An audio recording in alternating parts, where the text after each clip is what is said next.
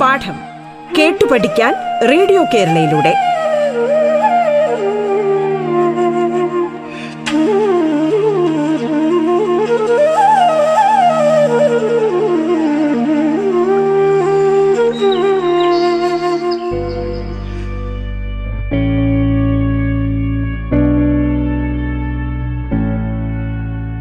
നമസ്കാരം പ്രിയ ശ്രോതാക്കളെ.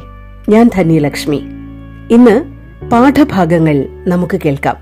ഒന്നു മുതൽ പ്ലസ് ടു വരെയുള്ള ക്ലാസ്സുകളിലെ വിവിധ പാഠഭാഗങ്ങൾ സമർത്ഥരായ അധ്യാപകർ നിങ്ങൾക്കായി പരിചയപ്പെടുത്തുകയാണ്.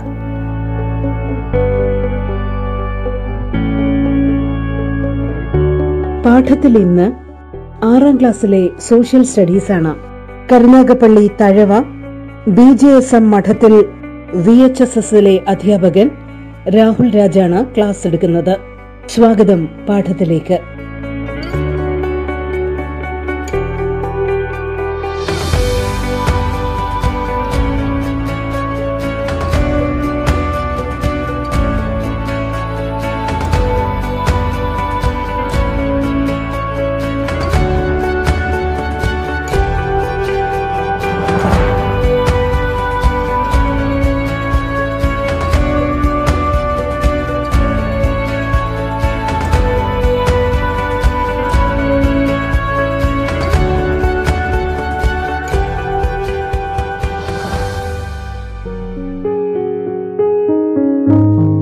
ഹായ് എല്ലാവർക്കും വീണ്ടും നമസ്കാരം. ദക്ഷിണേന്ത്യ കേന്ദ്രീകരിച്ച് മൂന്ന് രാജവംശങ്ങളും ഇന്ത്യയുടെ പശ്ചിമ ഭാഗം കേന്ദ്രീകരിച്ച് ഒരു രാജവംശവുമായിരുന്നു നിലവിലുണ്ടായിരുന്നത്. ഏതൊക്കെയായിരുന്നു അവ?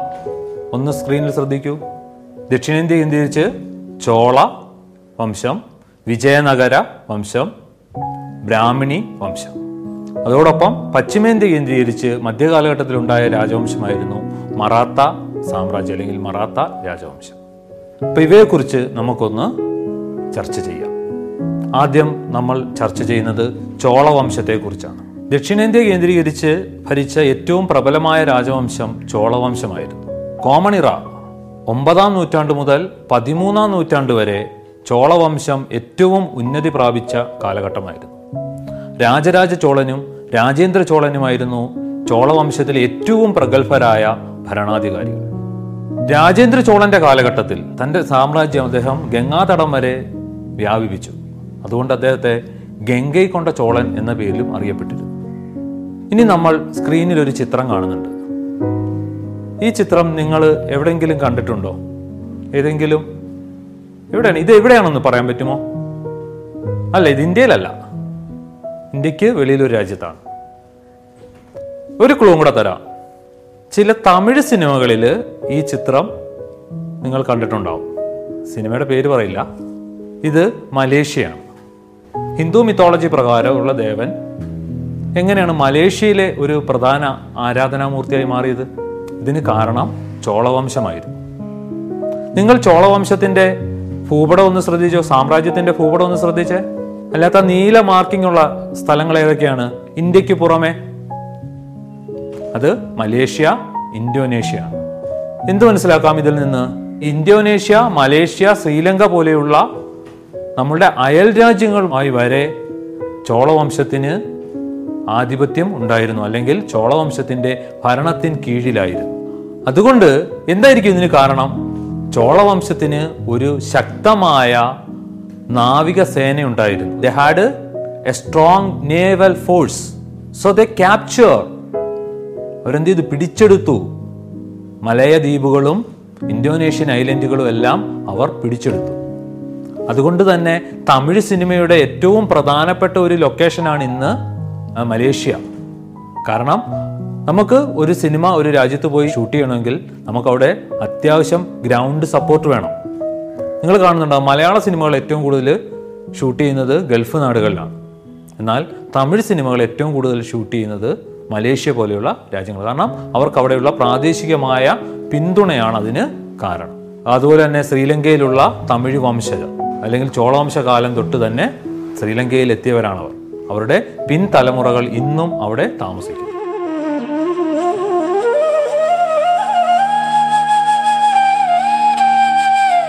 പാഠം കേട്ടു പഠിക്കാൻ റേഡിയോ കേരളയിലൂടെ. തുടർന്ന് കേൾക്കാം പാഠം.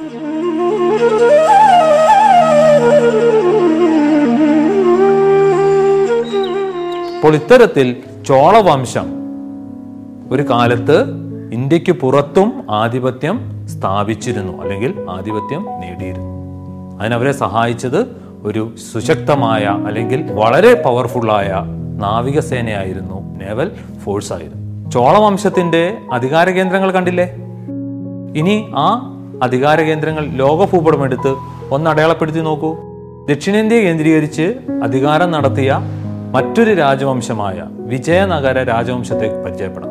നമ്മൾ തുടങ്ങുന്നത് തന്നെ വിജയനഗര സാമ്രാജ്യം സന്ദർശിച്ച അബുർ റസാക്കിന്റെ ഒരു യാത്രാ വിവരണക്കുറിപ്പിൽ നിന്നാണ്.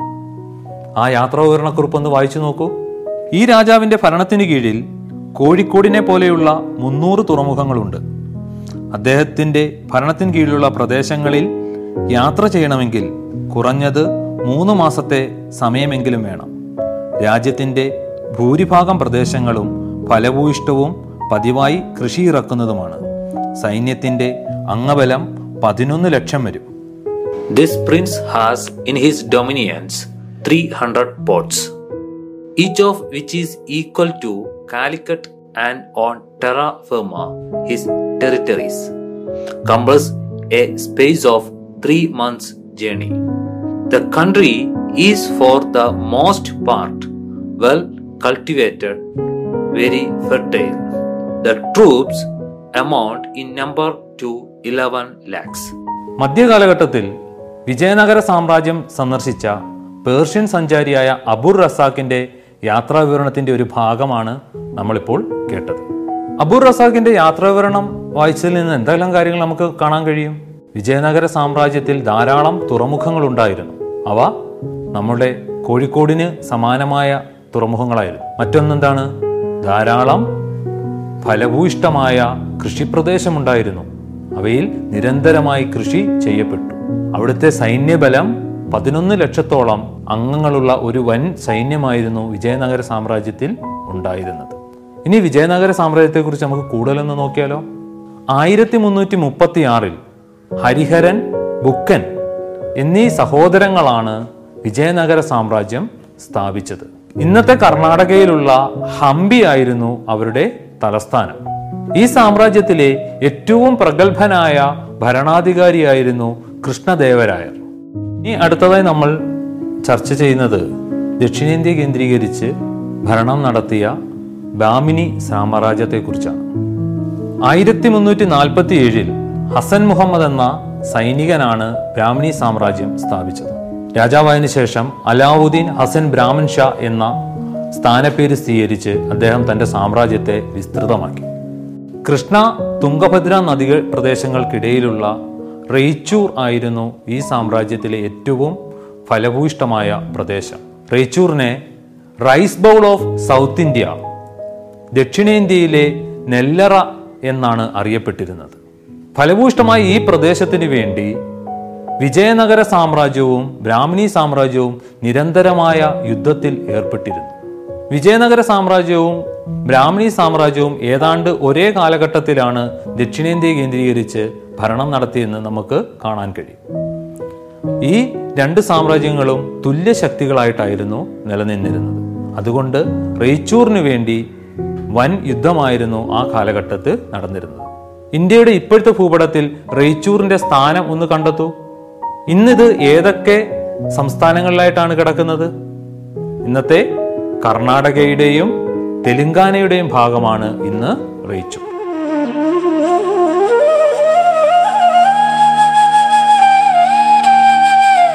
പാഠം കേട്ടു പഠിക്കാൻ റേഡിയോ കേരളയിലൂടെ. പാഠത്തിൽ ഇനി ഇടവേള.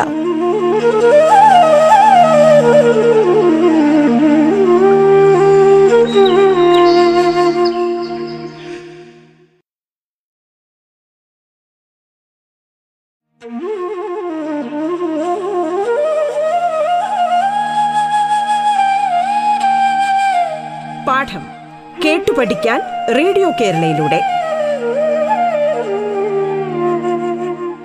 തുടർന്ന് കേൾക്കാം പാഠം.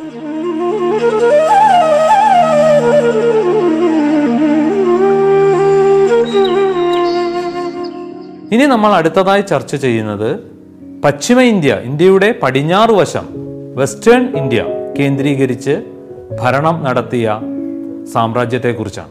മറാത്തയെക്കുറിച്ച് കൂടുതൽ അറിയണ്ടേ? സി പതിനേഴാം നൂറ്റാണ്ടിൽ ഇന്ത്യയുടെ പടിഞ്ഞാറെ തീരം കേന്ദ്രീകരിച്ച് രൂപം കൊണ്ട സാമ്രാജ്യമാണ് മറാത്ത. വിന്ധ്യ സത്പുര പർവതനിരകളും നർമ്മദ താപ്തി നദികളും ഭൂമിശാസ്ത്രപരമായ ഒരു സംരക്ഷണം മറാത്തയ്ക്ക് നൽകി. അതുകൊണ്ട് തന്നെ അവർക്ക് ഭൂമിശാസ്ത്രപരമായ ഈ ഒരു സംരക്ഷണം സാമ്രാജ്യത്തെ വ്യാപനത്തിന് മറാത്തയെ വൻ തോതിലാണ് സഹായിച്ചത്. ശിവജി ആയിരുന്നു ഈ സാമ്രാജ്യത്തിലെ ഏറ്റവും ശക്തനായ ഭരണാധികാരി.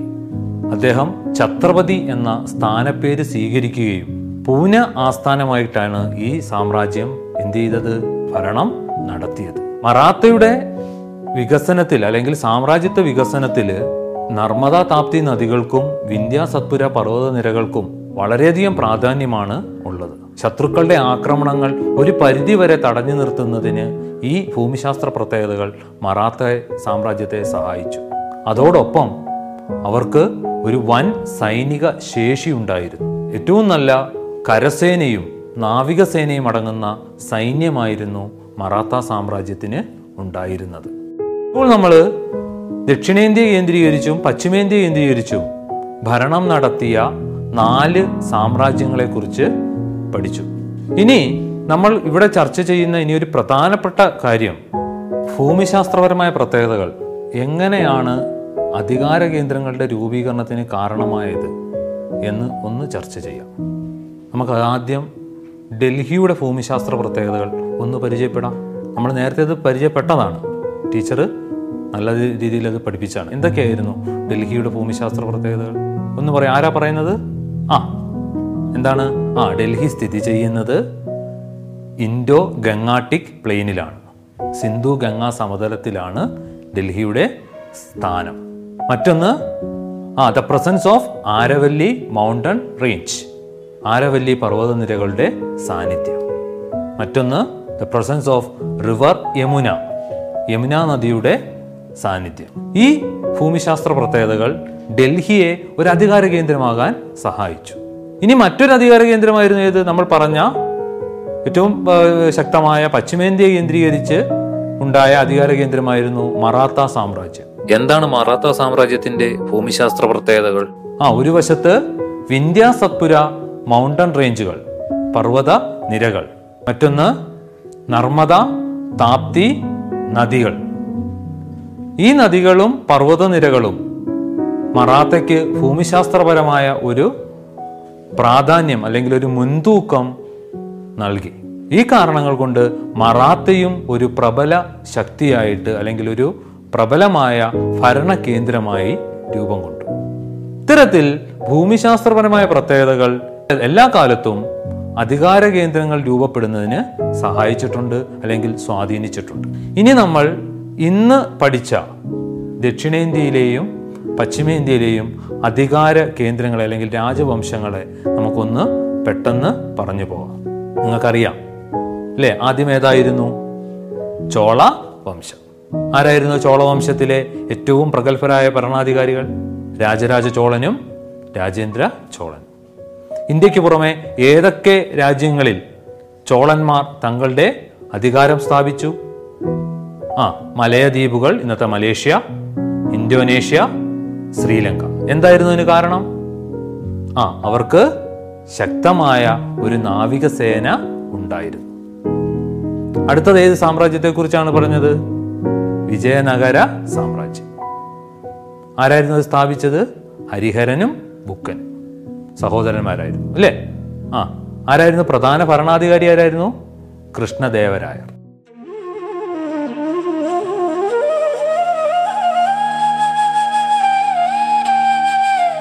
പാഠം കേട്ടു പഠിക്കാൻ റേഡിയോ കേരളയിലൂടെ. തുടർന്ന് കേൾക്കാം പാഠം.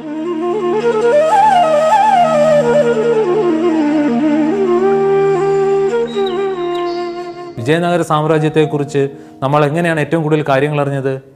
ആ കാലഘട്ടത്തിൽ ആ വിജയനഗര സാമ്രാജ്യം സന്ദർശിച്ച അബുർ റസാക്കിന്റെ യാത്രാക്കുറിപ്പിൽ നിന്ന്. എന്തൊക്കെയായിരുന്നു അതിനകത്ത് പറഞ്ഞത്? ആ തുറമുഖങ്ങളുണ്ടായിരുന്നു. ആ ഫലഭൂഷ്ടമായ കൃഷി സ്ഥലങ്ങളുണ്ടായിരുന്നു. പതിനൊന്ന് ലക്ഷത്തോളം വരുന്ന സൈനിക ബലമുണ്ടായിരുന്നു. അടുത്തതായി നമ്മൾ പഠിച്ചത് ദക്ഷിണേന്ത്യയിലെ പ്രധാന സാമ്രാജ്യം ഏതായിരുന്നു? ബ്രാഹ്മിനി സാമ്രാജ്യമായിരുന്നു. ഹസൻ മുഹമ്മദ് എന്ന പടയാളി സ്ഥാപിച്ച സാമ്രാജ്യം. അല്ലേ? അദ്ദേഹം പിന്നീട് എന്ത് പേരിൽ അറിയപ്പെട്ടു അലാവുദ്ദീൻ ഹസൻ ബ്രാഹ്മിൻ ഷാ എന്ന പേരിൽ അറിയപ്പെട്ടു. വിജയനഗര സാമ്രാജ്യവും ബ്രാഹ്മിണി സാമ്രാജ്യവും ഏതാണ്ട് ഒരേ കാലത്തായിരുന്നു നമ്മൾ കണ്ടത്. അല്ലേ? രണ്ടുപേരും തമ്മിൽ ഒരു പ്രദേശത്തിന് വേണ്ടി ഭയങ്കരമായ യുദ്ധത്തിലായിരുന്നു. ഏത് പ്രദേശമായിരുന്നു? ആ എസ് റേച്ചൂർ എന്താ റേച്ചുവിന്റെ പ്രത്യേകത? ആ റേച്ചൂർ ഏറ്റവും ഫലഭൂയിഷ്ടമായ പ്രദേശമായിരുന്നു എന്തായിരുന്നു അതിന് കാരണം? ആ റേച്ചൂർ എവിടെയായിരുന്നു സ്ഥിതി ചെയ്യുന്നത്? ആ കൃഷ്ണ തുംഗഭദ്ര നദികളുടെ ഇടയിലായിരുന്നു. അതുകൊണ്ട് എന്ത് ചെയ്തു? ഈ ഒരു പ്രദേശത്തിന് വേണ്ടി രണ്ട് സാമ്രാജ്യങ്ങളും വളരെ യുദ്ധത്തിലായിരുന്നു. വളരെ കാലം യുദ്ധം ചെയ്തു. കൃഷ്ണദേവരായർ ഒരിക്കൽ എന്ത് ചെയ്തു? റേച്ചൂറിനെ തന്റെ സാമ്രാജ്യത്തിന്റെ ഭാഗമാക്കി.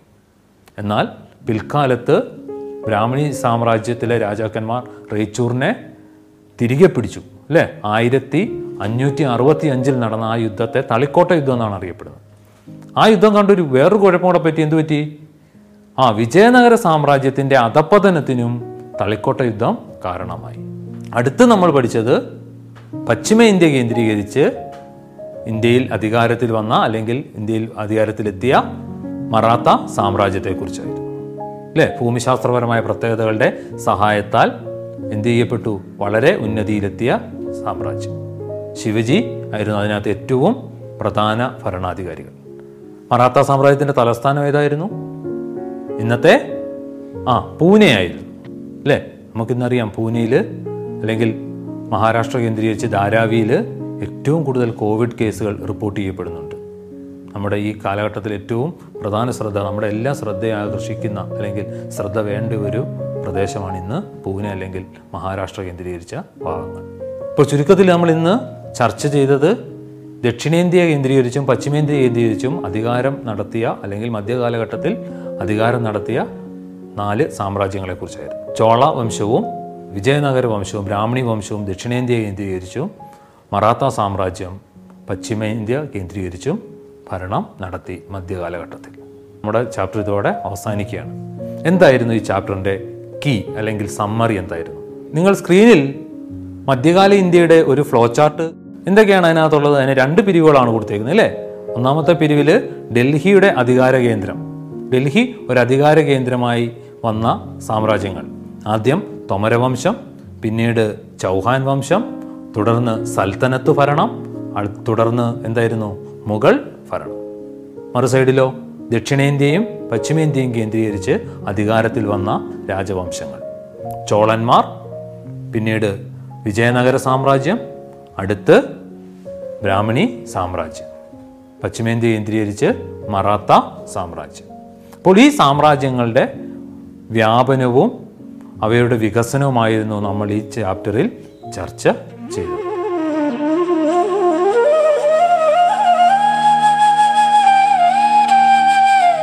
പാഠം കേട്ടു പഠിക്കാൻ radio കേരളയിലൂടെ. Karunagappally Thazhava B J S M Madathil B H S എസിലെ അധ്യാപകൻ രാഹുൽ രാജാണ് ക്ലാസ് എടുത്ത് നൽകിയത്. പാഠം പൂർണമാകുന്നു. മറ്റൊരു ക്ലാസ്സുമായി ഇതേ സമയം നാളെ. നമസ്കാരം.